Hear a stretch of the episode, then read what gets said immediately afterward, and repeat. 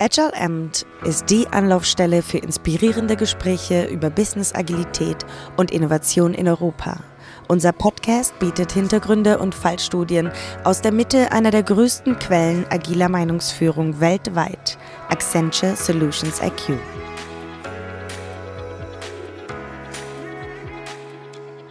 Willkommen zu einer weiteren Ausgabe von Agile Amp Dach. Ich bin euer Gastgeber Henrik Gruber und wir senden heute Podcast von der Ali Agile Lean Konferenz in Frankfurt in Deutschland. Mein Gast heute ist Paul Herbert von Bittenfeld. Herzlich willkommen. Ähm, Herbert, magst du dich einmal selbst vorstellen, so wie du gerne vorgestellt werden möchtest? Ja, mein Name ist Paul Herbert von Bittenfeld und ich bin seit 16 Jahren bei einem Softwarehaus bei Sabit Media aus Wiesbaden mit dabei und mache dort Produkt- und Geschäftsmodellentwicklung. Und seit 2010 sind wir sehr stark im agilen Kontext unterwegs und äh, haben uns auch komplett umgestellt in Richtung einer agilen Organisation. Was auch unser Stichwort ist für die Unterhaltung gleich im Anschluss. Danke, dass du dir die Zeit nimmst, trotz dieser sehr busy Konferenz, die wir hier haben. Gerne. Das Thema, was du mitgebracht hast, ganz konkret nennt sich, hast du genannt, Extreme Agile Leadership. Und es bezieht sich auch auf unser Unternehmen. Magst du uns da mal einführen, was sich dahinter versteckt? Genau, ja. Ja, wir haben 2010 angefangen, auf einer Teamebene agil zu arbeiten mit einem Scrum-Pilotprojekt, das wir erstmal gemacht haben und dann das sehr erfolgreich sich für uns dargestellt hat. Und wir dann agiles Vorgehen auf alle Teams letztendlich einmal äh, übertragen haben und dann aber auch insbesondere angefangen haben, agiles Vorgehen auf die Gesamtorganisation zu übertragen und deswegen auch Extreme Agile Leadership. Ähm, agile Führung ist ein großes Thema. Äh, wir sind jetzt 180 Leute etwa und äh, das Ganze ohne äh, Management Board, Meetings und ähnliches, sondern wirklich in einem selbstorganisierten Rahmen und äh, das ist schon sehr extrem auch in so einer Organisationsform zu arbeiten. Deswegen Extreme Agile Leadership. Über was für einen Zeitraum reden wir da? Wann habt ihr damit begonnen mit dem ersten Piloten? Genau, der erste Pilot ist 2010 gestartet. Äh, das hat sich sehr gut für uns angefühlt. Wir haben natürlich ganz viele Herausforderungen gehabt, aber ähm, nachdem wir die gemeistert haben, sind wir eben den Weg gegangen, alle Teams auf agile Vorgehensweisen umzustellen. Und 2012 haben wir dann so die Ebene eingenommen, dass wir wirklich auf Organisationsebene auch umgestellt haben und eben Veränderungen der Organisation, auch entsprechend mit einem Framework, das wir für uns selbst entwickelt haben auf Basis von Scrum, das wir Agile Org nennen, äh, letztendlich dann umgestiegen sind. Ja. Erzähl uns doch mal, wir, wir, haben das Glück, du bist schon sehr lange beim Unternehmen, du hast halt sehr, sehr viel erlebt. Erzähl uns mal von den Anfängen. Wie, wie seid ihr dazu gekommen? Was war euer ursprünglicher Plan? Ja, genau. Wir haben ähm, 2010 eine eigene Ausgründung wieder gemacht und äh, haben bis dahin eben klassisches Projektmanagement gemacht, sind dann hingegangen ähm, und äh, hatten vorher schon mal ein bisschen Scrum-Trainings gemacht. In dieser Ausgründung hat sich aber die Chance für uns ergeben, wirklich zu sagen, wir machen mal Scrum by the Book. Wir waren quasi unser eigener Investor und ähm, ja, konnten letztendlich dadurch auch mal sagen, wir machen das so, wie es im Buche steht. Und das war letztendlich wirklich so der Change, weil wir ähm, vorher immer schon Elemente aus dem Scrum Guide aufgegriffen haben, sowas wie äh, eben auch Product Owner oder Product Backlog, äh, Stand-ups, die wir dann aber wöchentlich gemacht haben. Also wir haben immer so Teilelemente äh, implementiert gehabt und haben uns dann wirklich entschieden, einmal Scrum by the Book zu machen und das hat letztendlich den riesen Unterschied gegeben, weil wir durch diesen Rahmen, den Scrum uns vorgegeben hat, das erste Mal wirklich Teamarbeit erlebt haben, so wie sie sein sollte. Und das hat uns einen Impuls gegeben, der uns die Jahre jetzt begleitet hat. Also seit 2010 äh, ist, die, ist eigentlich kein Stein auf dem anderen geblieben. Und warum habt ihr euch dafür entschieden? Du hast es ein bisschen angedeutet, insofern, ihr habt auf einmal gesehen, was Teamarbeit bedeutet, aber warum habt ihr gesagt, wir wollen uns ändern, wir wollen diesen Weg gehen? Die, das Spannende ist, äh, normal sagt man, große Veränderungen passieren, wenn man große Schmerzen oder große Ziele hat. Und bei uns war eigentlich keines der beiden erstmal so erkennbar, sondern wir sind wirklich so ein Stück weit reingestolpert. Ne? Wir hatten natürlich immer Ressourcenkonflikte und ähnliche Themen, ja, die jede Organisation irgendwo kennt. Aber äh, nach diesem Erlebnis, ja, wir, sind wirklich, wir haben einfach gesagt, lass uns das mal ausprobieren mit Scrum, ne? wirklich Scrum by the Book zu machen. Und äh, das war aber äh, wirklich was, was uns so geprägt hat, dass wir mittlerweile Zusammenarbeit in Organisationen Organisation zu stärken, zu unserem als Y sozusagen auch identifiziert haben für uns als Gesamtorganisation. Aber das war wirklich so ein Entdeckungsprozess, der nicht äh, vorab ein klares Ziel an der Stelle hatte, sondern das war wirklich so, dass wir da fast schon reingestolpert sind, aber wir immer über die Jahre näher daran gekommen sind, was uns im Kern ausmacht und das ist wirklich Zusammenarbeit in Teams zu leben. Und äh, die agilen Vorgehensweisen haben uns dabei sehr stark geholfen, unsere Zusammenarbeit massiv zu verbessern und dann auch entsprechend anderen Organisationen dabei zu helfen. Hast vorhin gesagt, 2012 habt ihr das dann weiter ausgerollt. Das heißt, wie groß war der Pilot zuerst? Wie viele Personen waren daran beteiligt? Im ersten Pilotteam waren wir so sieben, sieben Leute ungefähr. Es ist wirklich ein klassisches Scrum-Team. Ähm, das heißt, wir haben das erste Mal auch alle in einen Raum gepackt und eben nicht äh, Designer in der einen Ecke, äh, irgendwie Projektleitung in der anderen Ecke und dann Entwickler in der anderen, sondern also wirklich in einen Raum. Und äh, das hat sich dann ja über 2012, dann haben wir alle Teams umgestellt gehabt auf äh, Setup. Und der entscheidende Schritt war dann eigentlich aber zu sagen, okay, jetzt haben wir lauter selbstorganisierte Teams, aber der Überbau darüber, ja, der ist immer noch eine klassische Pyramide im Ende, ja, mit drei Führungsebenen, die wir damals hatten. Und äh, dann haben wir uns quasi sehr spannende Herausforderungen gestellt und haben gesagt, wie kann man denn Change aus den Teams heraus letztendlich ermöglichen, dass man wirklich quasi bottom-up Change generiert und damit die Organisation letztendlich weiterentwickelt. Okay, und wie, wie, habt ihr dann solche Sachen dann wirklich gemacht? Also wie habt ihr alle Leute mit einbezogen, um genau so eine Veränderung nochmal zu bekommen? Genau, wir haben angefangen, ähm, tatsächlich durch eine Konferenz inspiriert, auf der so das Thema war, wenn man eine agile Transition angeht, dann uns zum Beispiel Scrum einführen möchte, dann kann man ja auch Scrum als Framework nutzen, um diese Einführung vorzunehmen. Und diese Idee ist irgendwie so im Kopf hängen geblieben und wir haben uns hingesetzt und haben die Elemente von Scrum letztendlich einmal runtergeschrieben, haben gesagt, okay, so sieht das für ein Softwareentwicklungsteam zum Beispiel aus und haben überlegt, wie muss das denn ausschauen, damit man Scrum für Change Management innerhalb der Organisation nutzen kann. Und äh, sind halt auf den Punkt gekommen, dass zum Beispiel ähm, jetzt keiner Fulltime Change Management machen wird, sondern äh, das werden Leute sein, die aus der Organisation, aus den verschiedenen Teams kommen, die sagen, wir haben gemeinsam ein Pain an unserer Organisation heute, wir wollen einen Change herbeiführen und die bilden ein Story-Team zum Beispiel. Ja? Wir sind wirklich so die einzelnen Elemente von Scrum durchgegangen und haben die für uns passend gemacht für diesen Change-Ansatz. Haben monatliche äh, so Town Halls oder All-Hands-Meetings, wie man das dann so nennt, bei uns heißt halt Agile Org Review. Das heißt monatliche Treffen, wo es Frühstück gibt, wo die Changes vorgestellt werden und wir dann entsprechend ähm, sagen, ja, da auch Abstimmungs-, Feedback-Möglichkeiten haben aus der Organisation, um den Change zu treiben. Du sagst, heute seid ihr um die über 170 Mitarbeiter.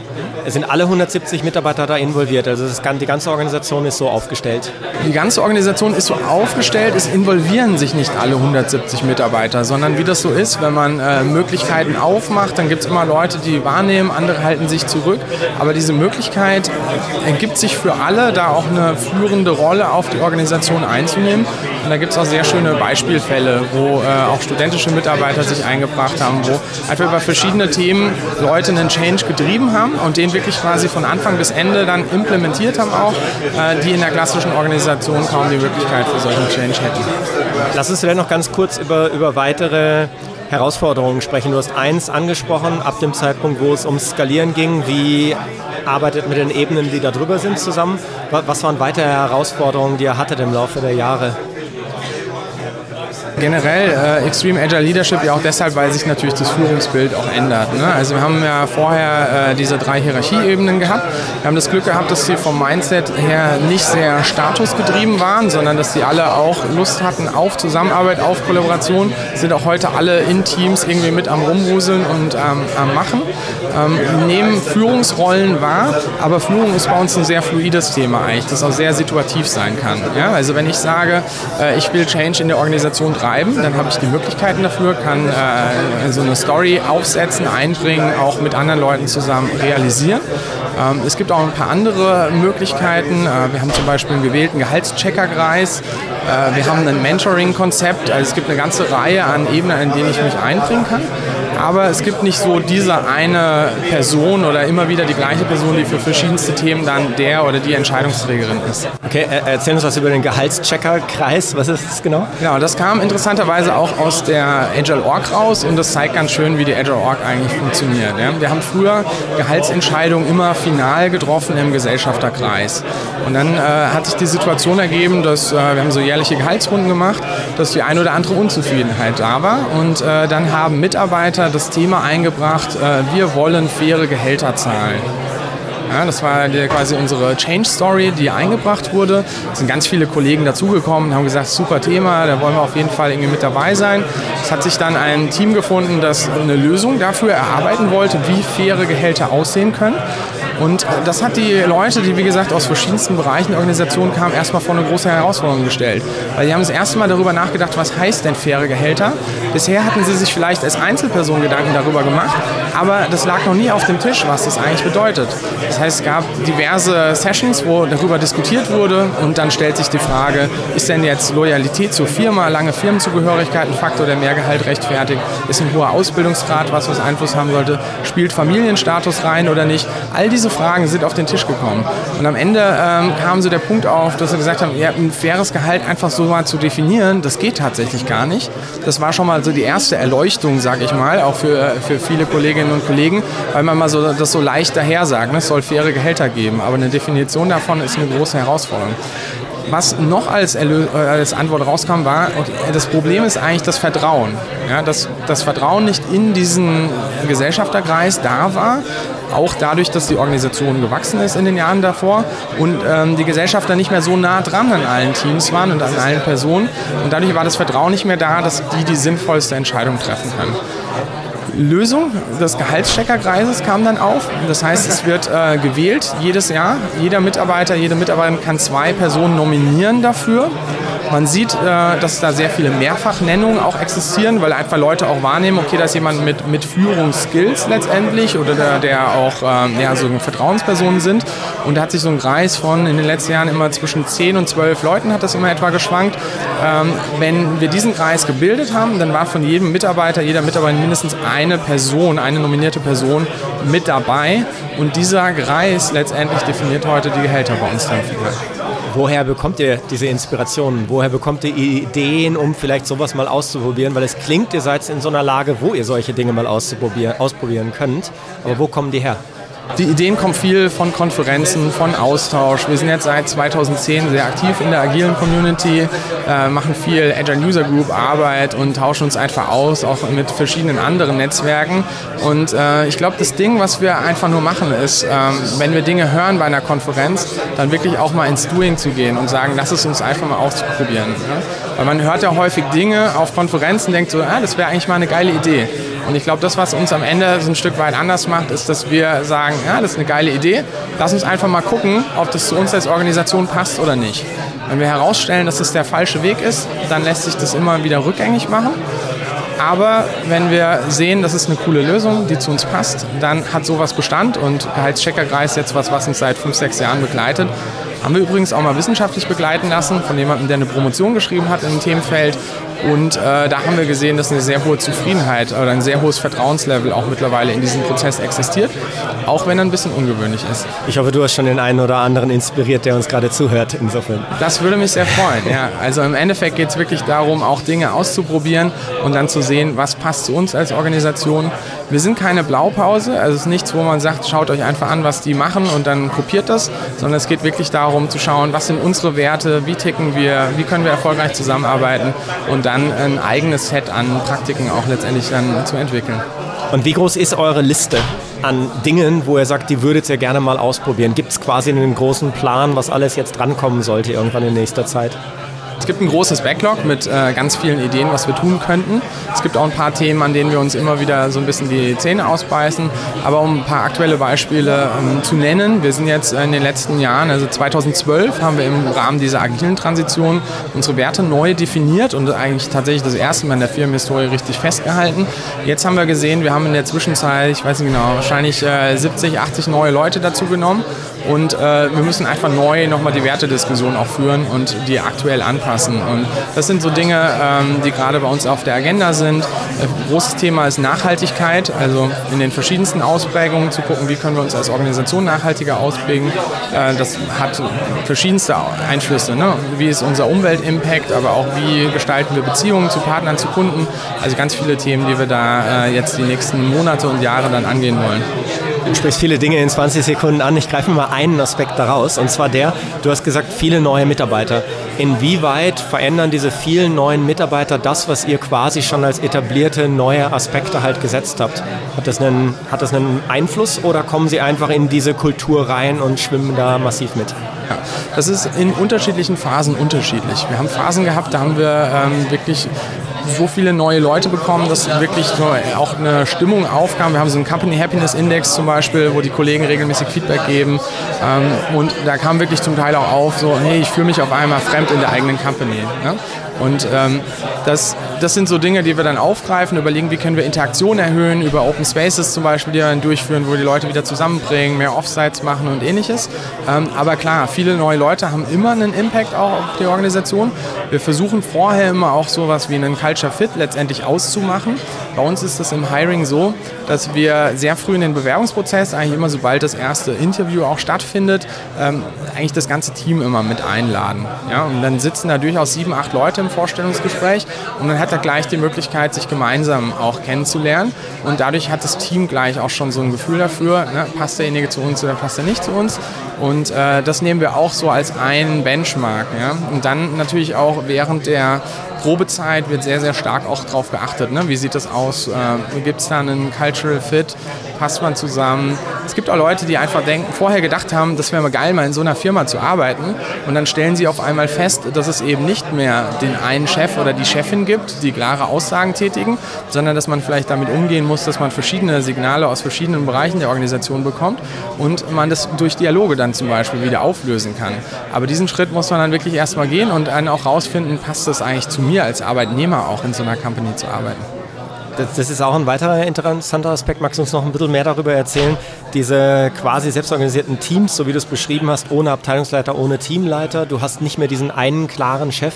Wie funktioniert das und wie fühlt sich das an bei euch im Unternehmen? Genau. Also bei uns äh, Leute, die neu reinkommen, die haben einmal ein Team, dem sie angehören. Das Team besteht in der Regel aus einem Product Owner oder Service Owner, Scrum Master als Moderation sozusagen für das Team, als Facilitation und dann die anderen Teammember.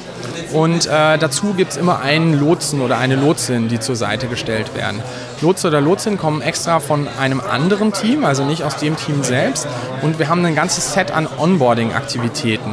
Ja, und diese Onboarding-Aktivitäten sind auch für andere Organisationen vielleicht ein bisschen unkonventionell.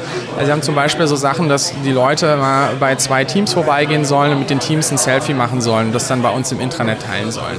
Also solche Aktivitäten auch. Oder es gibt dann Sessions, wo eine Stunde lang über die Werte zum Beispiel unserer Firma gesprochen wird. Also eine ganze Reihe an Onboarding-Aktivitäten. Und im Laufe der Probezeit sind die Kolleginnen und Kollegen dann aufgefordert, sich ein Mentorenteam herauszubilden. Das heißt, die kennen dann schon ganz gut die Kollegen und dieses Mentorenteam sind die Leute, die künftig dann die persönliche Weiterentwicklung letztendlich mit begleiten und einem helfen, Feedback zu geben, quasi Feedback reinzuholen und dann äh, sich auch weiterzuentwickeln. Ja. Aber es fühlt sich auf jeden Fall deutlich anders an als in einer klassischen Organisationsstruktur. Fühlt sich an, um konkret nachzufragen, fühlt sich an, als wenn ihr sehr, sehr viele Selbstständige bei euch habt? Also ich habe das mein eigenes Unternehmen, das ist das, wofür ich wirklich was erreichen will und die anderen helfen mir dabei? Das geht auf jeden Fall in die Richtung. Also was man tatsächlich von Kollegen von uns hört, ist sowas wie, ja, wenn ich nicht hier arbeiten würde, dann würde ich am ehesten selbstständig arbeiten. Ich kann mir nicht vorstellen, in einer anderen Organisationsstruktur zu arbeiten. Was man nicht unterschätzen darf, ist, ähm, dass wir eine sehr rege Diskussionskultur auch haben. Das heißt, man stellt sich immer auch dem Feedback der Gruppe so ein Stück weit. Ne? Der Unterschied ist ja, wenn man, wenn ich jetzt sage, ich bin ganz alleine unterwegs und baue jetzt irgendwie ein neues Business auf, dann bin ich ja immer sozusagen der, der, der Chef, die Chefin am Ende.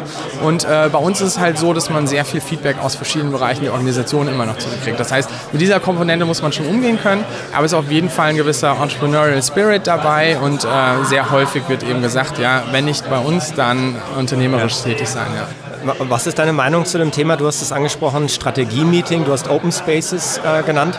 Wenn ich jetzt weggehe von den Strategie-Meeting, geschlossener Raum, kleine Runde, die Dinge entscheidet, hin zu einem Open Space, wie, wie, wie funktioniert sowas? Wie kann ich mir das vorstellen? Vielleicht auch aus einem größeren Unternehmensaspekt heraus. Was könnte ich mir da abschauen? Wir hatten früher immer Treffen in einem äh, Lenkungskreis, haben wir das damals genannt, und haben dann Strategietage gemacht hinter verschlossener Tür. Und wir haben immer mehr, ähm, wo wir sozusagen auf Selbstorganisation gesetzt haben, gemerkt, dass sich das irgendwie komisch anfühlt, weil wir ganz oft Wissensträger für das Thema, wo wir gesagt haben, die müssen die Entscheidung eigentlich am Ende auch ausbaden, nicht mit im Raum hatten. Ja, also wir haben dann eine Agenda gehabt, da irgendwie zehn Punkte und bei acht davon haben wir gedacht, eigentlich müssten hier andere Leute sitzen, die das Thema diskutieren. Das hat uns dazu gebracht, dann auf Open Spaces zu gehen, also wirklich äh, zu sagen, wir machen eine Open Space Unkonferenz in der Company, bringen alle Leute zusammen und diskutieren dann alle möglichen Themen, die irgendwas mit der Company zu tun haben. und äh, haben da viele äh, letztendlich auch Ideen generiert. Die Herausforderung war immer die Execution danach. Ja, das heißt, es sind Ideen aufgekommen, alle haben voller Energie gesprudelt, man hat sich gut kennengelernt aber dann zu gucken, dass die Sachen auch nachgehalten werden, das hat nicht gut geklappt. Und da kam dann zur rechten Zeit letztendlich dieser Ansatz, den wir Agile Org nennen bei uns, dass wir wirklich gesagt haben, okay, mit, mit diesem Scrum-Ansatz haben wir auch die Execution dann hinten raus, wo wir gucken können, dass die Story-Teams wirklich auch die Implementierung dann sicherstellen. Für mich ist noch ein weiterer Punkt insofern äh, äh sehr, sehr interessant und das ist, du hast es genannt, von der Pyramide zum Pfirsich, wie sich die Organisation entwickelt. Was muss ich mir unter dem Pfirsich vorstellen? Ja, Pfirsich-Modell äh, ist ein Modell, über das wir gestolpert sind vor einigen Jahren, nachdem wir diese selbstorganisierten Teams zwar hatten. Also ein weiteres ja, Thema aus eurem Backlog, aus eurer Liste. Ein weiteres Thema aus dem Backlog, mehr oder weniger. Aber auch dort war es wieder so, dass wir aus der Community mehr oder weniger zufällig drüber gestolpert sind. Wir sitzen selbst in Wiesbaden und in Wiesbaden gibt es den Nils Flagging und äh, der hat unter anderem das Buch Organisation für Komplexität geschrieben und ähm, über ihn sind wir auf das Modell erstmal gestoßen, ja, dass äh, man sich eine Organisation wie ein Pfirsich vorstellen kann. Es gibt äh, dabei bei diesem Pfirsich gibt es einmal eine Peripherie, das ist das Fruchtfleisch, das ist das, was gut schmeckt, das, was der Markt sozusagen konsumieren möchte, sind also die Teams, die in direkter Interaktion mit dem Markt sind, Leistung für den Markt erbringen. Und dann gibt es das Zentrum, das ist quasi der Pfirsichkern, und äh, der die Organisation zusammenhält, der Leistung für die anderen Teams letztendlich erbringt. Also sowas wie als Beispiel unsere interne IT, so ein IT-Helpdesk oder auch unsere äh, Buchhaltung, die auch Rechnungen schreiben an die Kunden. Das sind quasi Leistungen, die zentralisiert sind, die die für die anderen Teams dann ähm, erbringen. Und dieses Bild kam für uns zur rechten Zeit, weil wir so ein bisschen das Gefühl hatten, wir haben an Struktur verloren. Und es war schwer, wenn jemand kam und gesagt hat, wie kann ich mir eigentlich eure Organisation vorstellen, da eine Antwort drauf zu geben. Und äh, insofern ist das ein wichtiges Bild für uns, das auch immer dabei hilft, sozusagen dieses Konglomerat an mittlerweile etwa 24 selbstorganisierten Teams dann in eine Struktur, in einen Überblick reinzukriegen.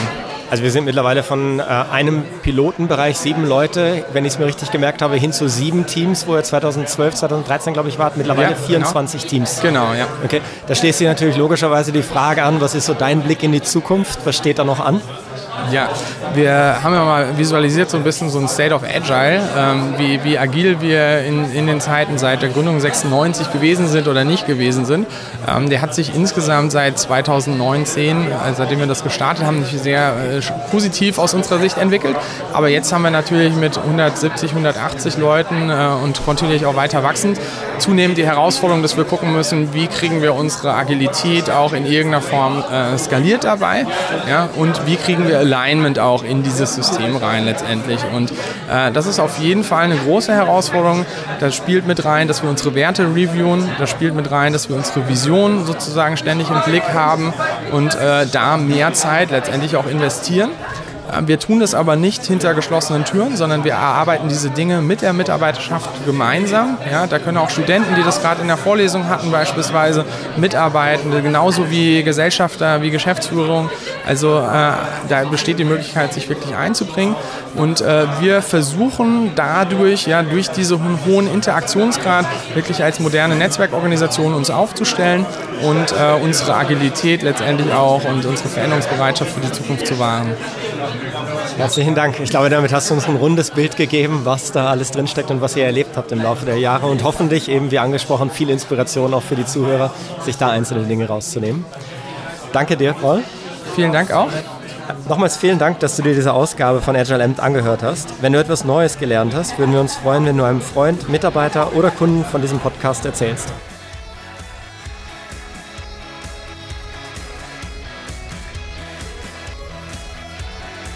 Danke, dass Sie Agile Amt auf Deutsch gehört haben. Weitere inspirierende Gespräche und Talks finden Sie auf unserer Website de.solutionsiq.com. Bis zum nächsten Mal.